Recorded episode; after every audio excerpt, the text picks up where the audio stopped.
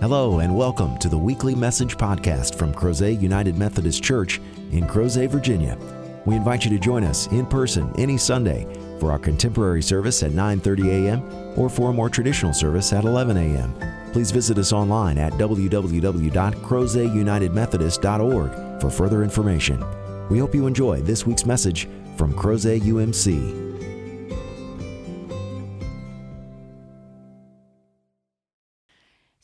Throughout Advent, we have been journeying through this small passage. It's only a few verses, only a few sentences. And yet, each week we've gone in depth and looked at it and kind of broken it apart and followed it piece by piece. And today we have the conclusion of it. And it talks about something to which we bring a lot of our own experience and our culture when we read it. So when we are reading those things into a text, when we bring them to our reading and our understanding, that's called eisegesis. That's reading into the text.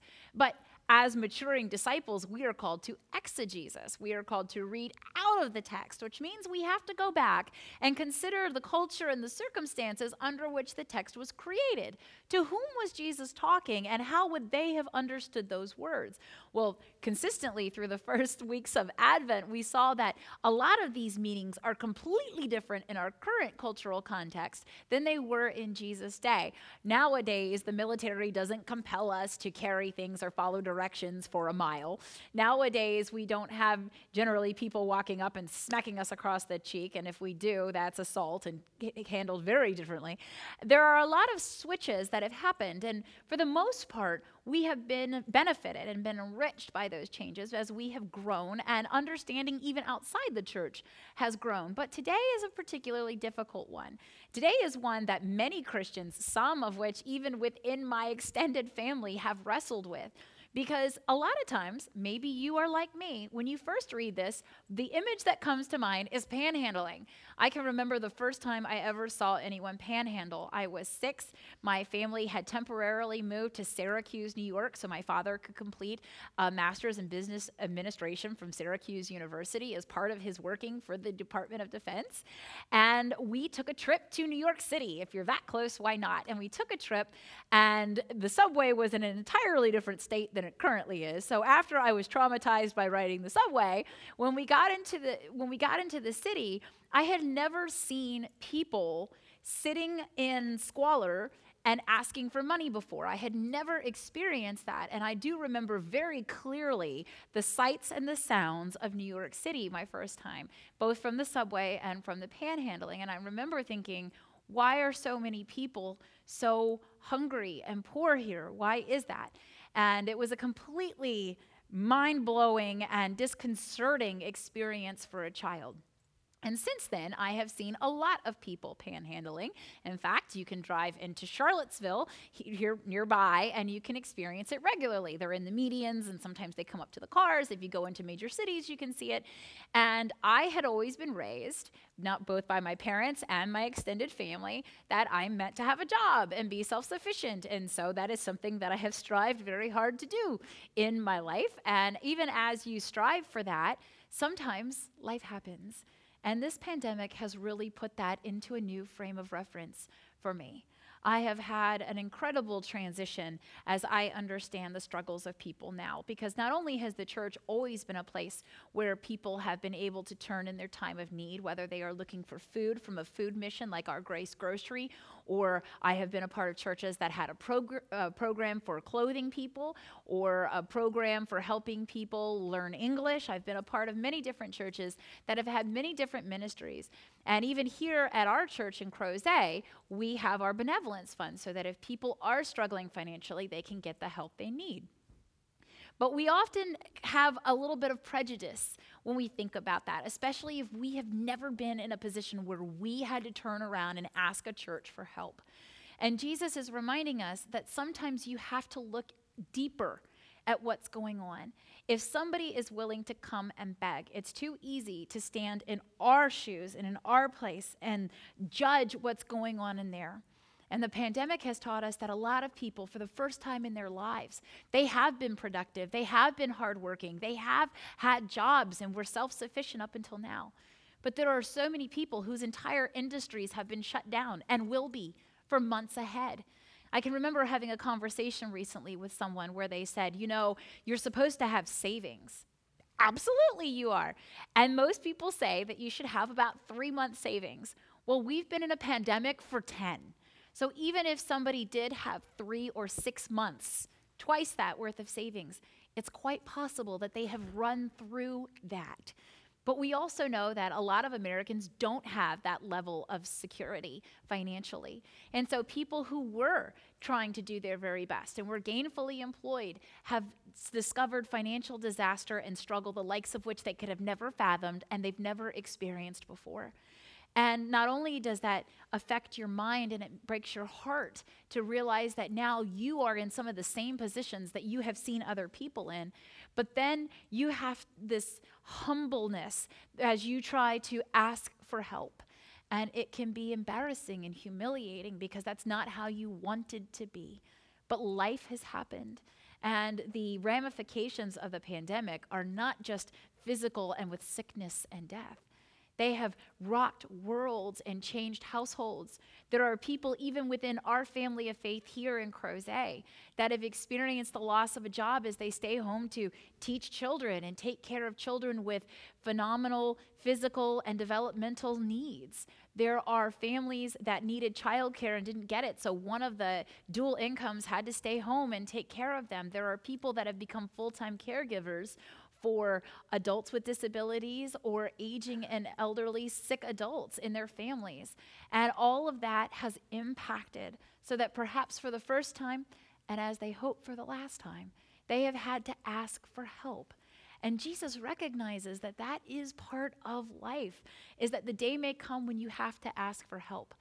It's a very humbling moment. I have never been in the position where I had to ask people for money or had to ask for food. But I can remember when I became a single parent with a toddler. And I can remember having to learn to ask people for help with childcare or help me with making sure that I could manage a schedule with a child. And it's humbling because you want to be independent, you want to adult, you want to be mature and capable. And then something happens. And suddenly you have to choose how you're going to respond. But I was very fortunate in that I was part of a church where people granted me grace and they didn't take out their presumptions and assumptions about what was going on in my personal life on me or my child. And that kind of loving, gracious response is precisely what Jesus is articulating here.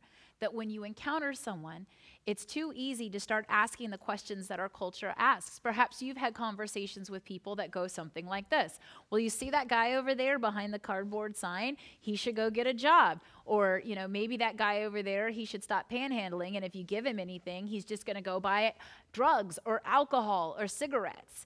And so you shouldn't give him anything. But the struggle is that Jesus doesn't say, give to anyone who begs from you and make sure that they properly invest in a 401k and don't go off and buy sugar sweets. That's not what Jesus says. And says Jesus says, you control how you respond. If someone is willing to put themselves in a place in a position of vulnerability and authentically ask you for something, then your response is to be gracious because all of us have received grace from God. All of us have been forgiven for things that were unforgivable. We have been loved even when we were unlovable. And all of us have turned around and we have sinned away that grace. We have continued to do some of the very same things we asked the forgiveness for in the first place. All of us have received blessings and benefits from other human beings, and then we have failed to be perfect. We have all made mistakes. We have drifted into the darkness. We have wandered from the path. We have gone back to the very same sins that were hurting ourselves and others before. But God still gives us grace. God doesn't cut us off and go, I gave you grace one time and you sinned. Instead, God continually gives us grace, hoping that maybe the second time, the third time, the hundredth time, we will finally start to make the shift And so God continually pours out what we need and what we ask for. You ask for forgiveness, it is yours. You want to be loved by the Almighty God, you are loved. You want to experience what it is to have a family that surrounds you and supports you through your hard times and celebrates with you through the joys, then God has given you the body of Christ. God continues to give those things, even though all of us fall short of God's glory and sin, sometimes willfully and repeatedly. And so it is not our job to go behind and make sure. Now, if I have the ability to give somebody food, I will give them food if they're hungry. Or if I have the ability to really meet their need, then I try to. But sometimes it's like kindness and talking about Jesus. You are giving a gift and entrusting that you are scattering the seed. That very same theme that our gathering liturgy talked about, that we are scattering seeds and some of those will yield thanksgivings overflowing for God. And some of those will simply be people trying to stop their stomachs from growling and make their pain go away for a little while. But if more and more of us who bear Christ in the world continue to pour out those blessings, then all of that is working in the heart, as is God. And then we entrust that work will be done. But the hardest part for us as Christians, especially if we are pretty well off and independent, is for us to step out of that position of judging and instead embrace the experience that is being presented before us. That's a hard lesson that I learned firsthand back when I was in seminary. So I was in my late 20s, and one of the things my seminary required was that we did a cross cultural trip. And when I found out that my senior year, my third year of seminary, that there would be a cross cultural trip to India, I was in. My undergraduate studies are in non Christian religion. So getting to go to the seedbed, the foundation, and the flourishing of Hinduism was high on my bucket list. And we prepared. We had readings to do, we had classes that we took. We we packed and unpacked. We got malaria pills. We got all kinds of immunizations and vaccines. And one of the things that they told us as we were preparing was don't take food and give it to the local people. Don't do that. One, you don't want to try to travel 24 hours in an airplane and then give food to people. But two, that's not very helpful, in some cases, legal. And the other thing they said is that one of the things that you'll see is that you'll really want to give something to the children. They said if you want to take something to give to the children, don't take a bunch of toys, but give them school supplies. Well, okay, that sounds fun. I mean, I, am sure if I handed my child a pencil box full of school supplies, he would be ecstatic instead of getting a PlayStation. But here we were in India, and a lot of these children enjoyed going to school. And so my friends and I that were going decided that we wouldn't just take number two Ticonderoga pencils. There's nothing fun and exciting about an orange number two pencil. Instead, we decided that we would buy fun pencils with cool toppers, and we bought little erasers that were in fun shapes and everything. And so we took, of course, some flamboyant pencils and stuff. Why wouldn't we? So we took those and we had uh, pretty quickly encountered children. My group stood out like a sore thumb. We looked like the United Nations traveling around southern India. I mean, there were uh, very few Caucasians like myself. There were a lot of African Americans. There were a lot of Africans. There were uh, a woman who identified herself as a Latina. We had a Hispanic man from Cuba. We had Koreans and Korean Americans. We looked out of place. So when we would walk around, people would notice us and they would come and talk to us. And then one day we had a little bit of time for us to explore. So my two friends that I was traveling with, one is from Korea and the other is Korean American and his spouse. The three of us made quite an unlikely trio traveling around Bangalore on the coast of southern India. We were out and we as we were walking down the block, a young boy came up to us and he was gorgeous. He was a beautiful child, had a huge smile and sparkling eyes, and he didn't speak English. He was speaking to us in the local dialect.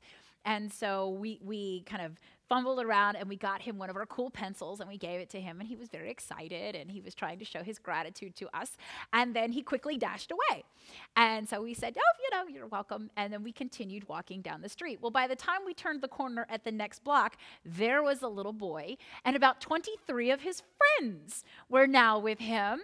And we immediately kind of stopped and went oh my goodness i don't know that we have enough to give all these kids these things but what we had failed to understand when we first saw them was that he didn't go find a horde of children so that they could pilfer things from foreigners. He had actually gone to the local field on the other side of the block where the children were playing cricket.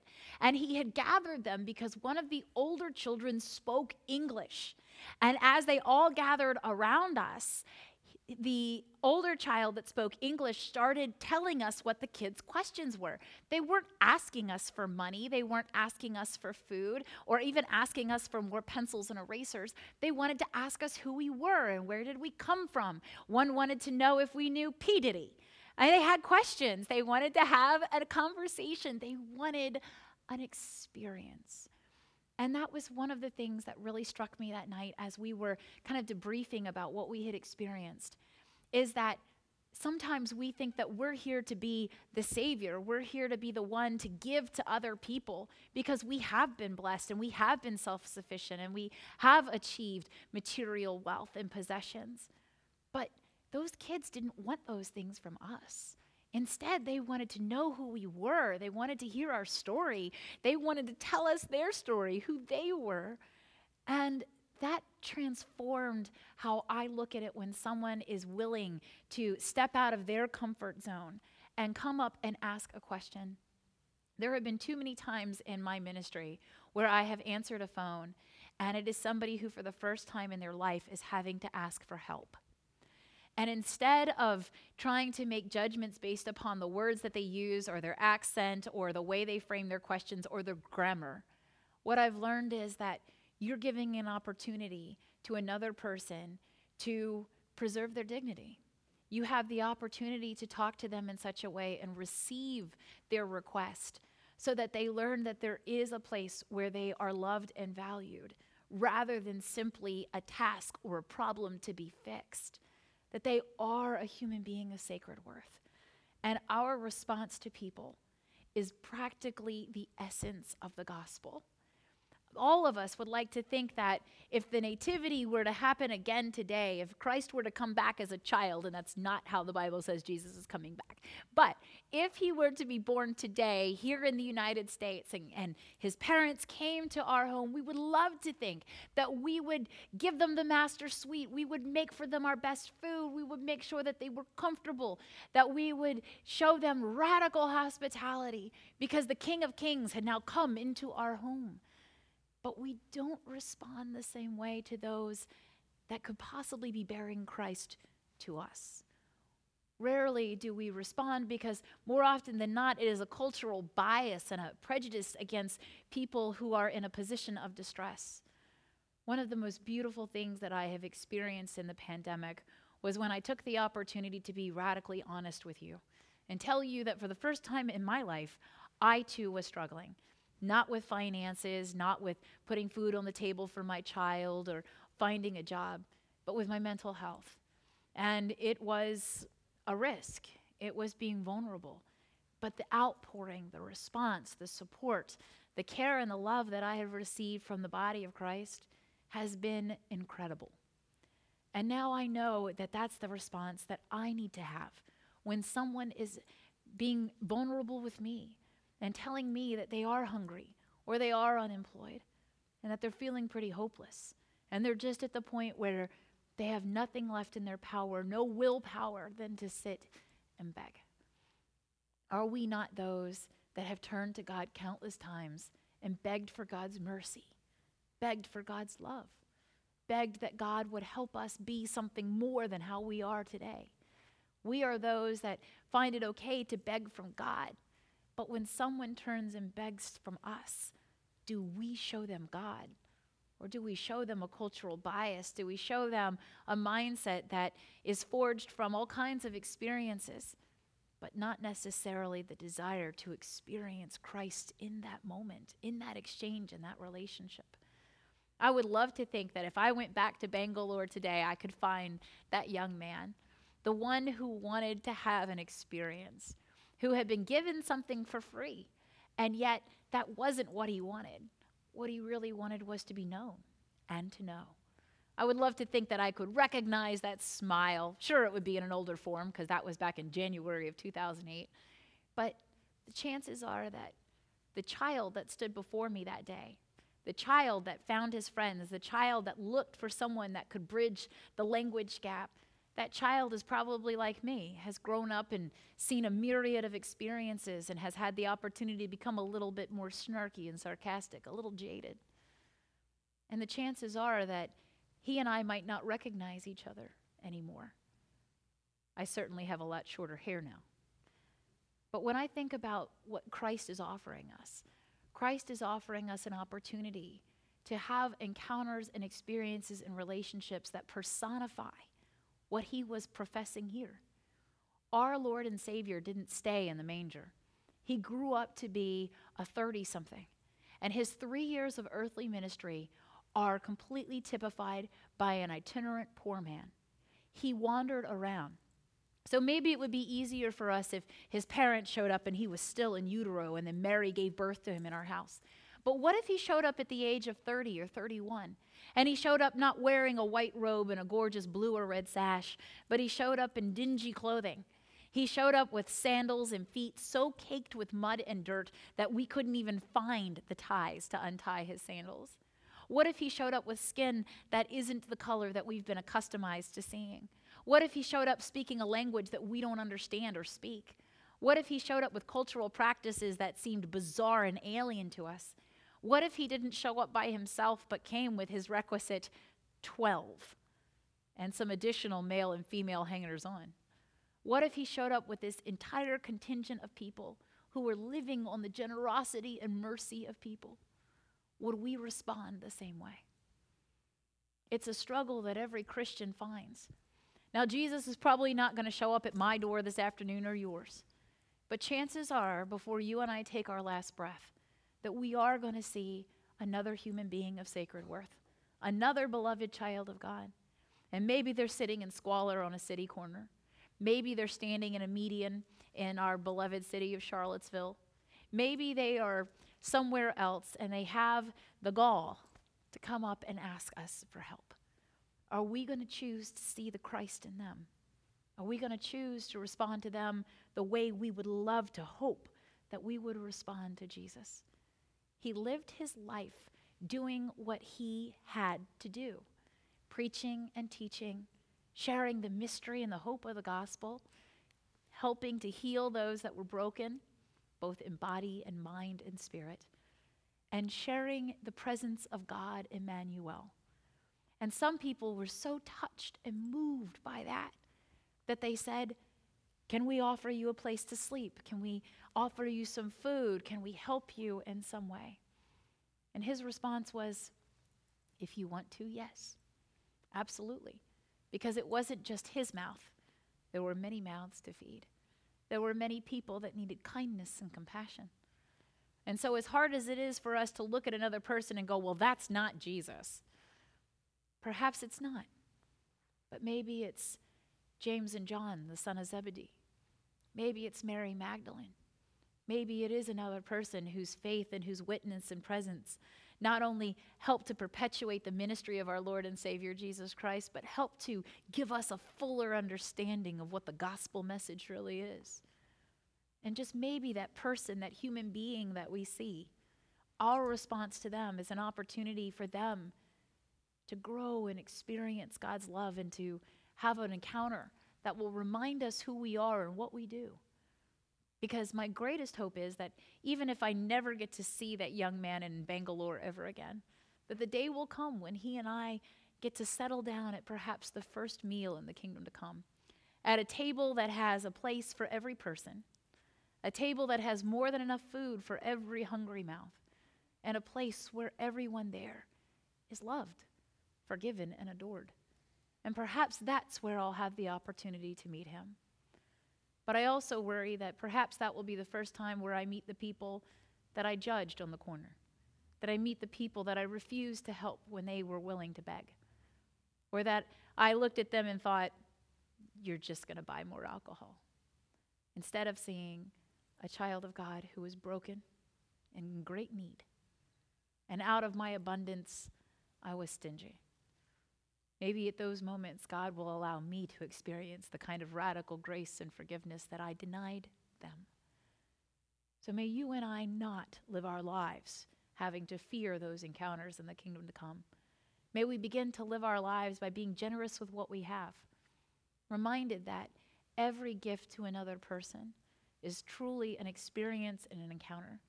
Not only do we get the opportunity to show them the Christ that's been nurtured and growing in our hearts since Christmas, but we get to see the Christ that is in them. Maybe the one that they don't recognize is there yet.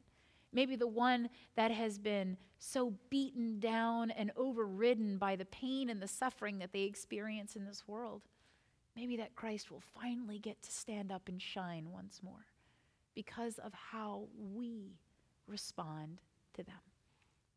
So when we look back at a passage spoken by our Lord and Savior from almost 2,000 years ago, perhaps what we're really hearing is I want you to stop living as the world lives, and I want you to start loving as I have loved you. I want you to be gracious. I want you to be giving because you have never asked for anything that I haven't heard you, received you, and responded. And that's the legacy of Christmas that Christ didn't stay in the manger. He grew into the adult that the world needed him to be. He became the Savior that we are still thankful that He is. And now He is sending us into the world to be a vessel of that same goodness and grace. May we take our rightful place in being compassionate, merciful, and kind, because God has always been the same to us. May it be so. In the name of the Father, and the Son, and the Holy Spirit, we pray. Amen. Thank you again for joining us for this week's podcast. We hope you found the message meaningful, and we invite you to join us in person as we gather for worship at Crozet United Methodist Church every Sunday at 9:30 a.m. and 11 a.m. Please visit us online at www.crozetunitedmethodist.org to learn about ways you can connect with God and your neighbors through the ministries of Crozet UMC. Have a great week.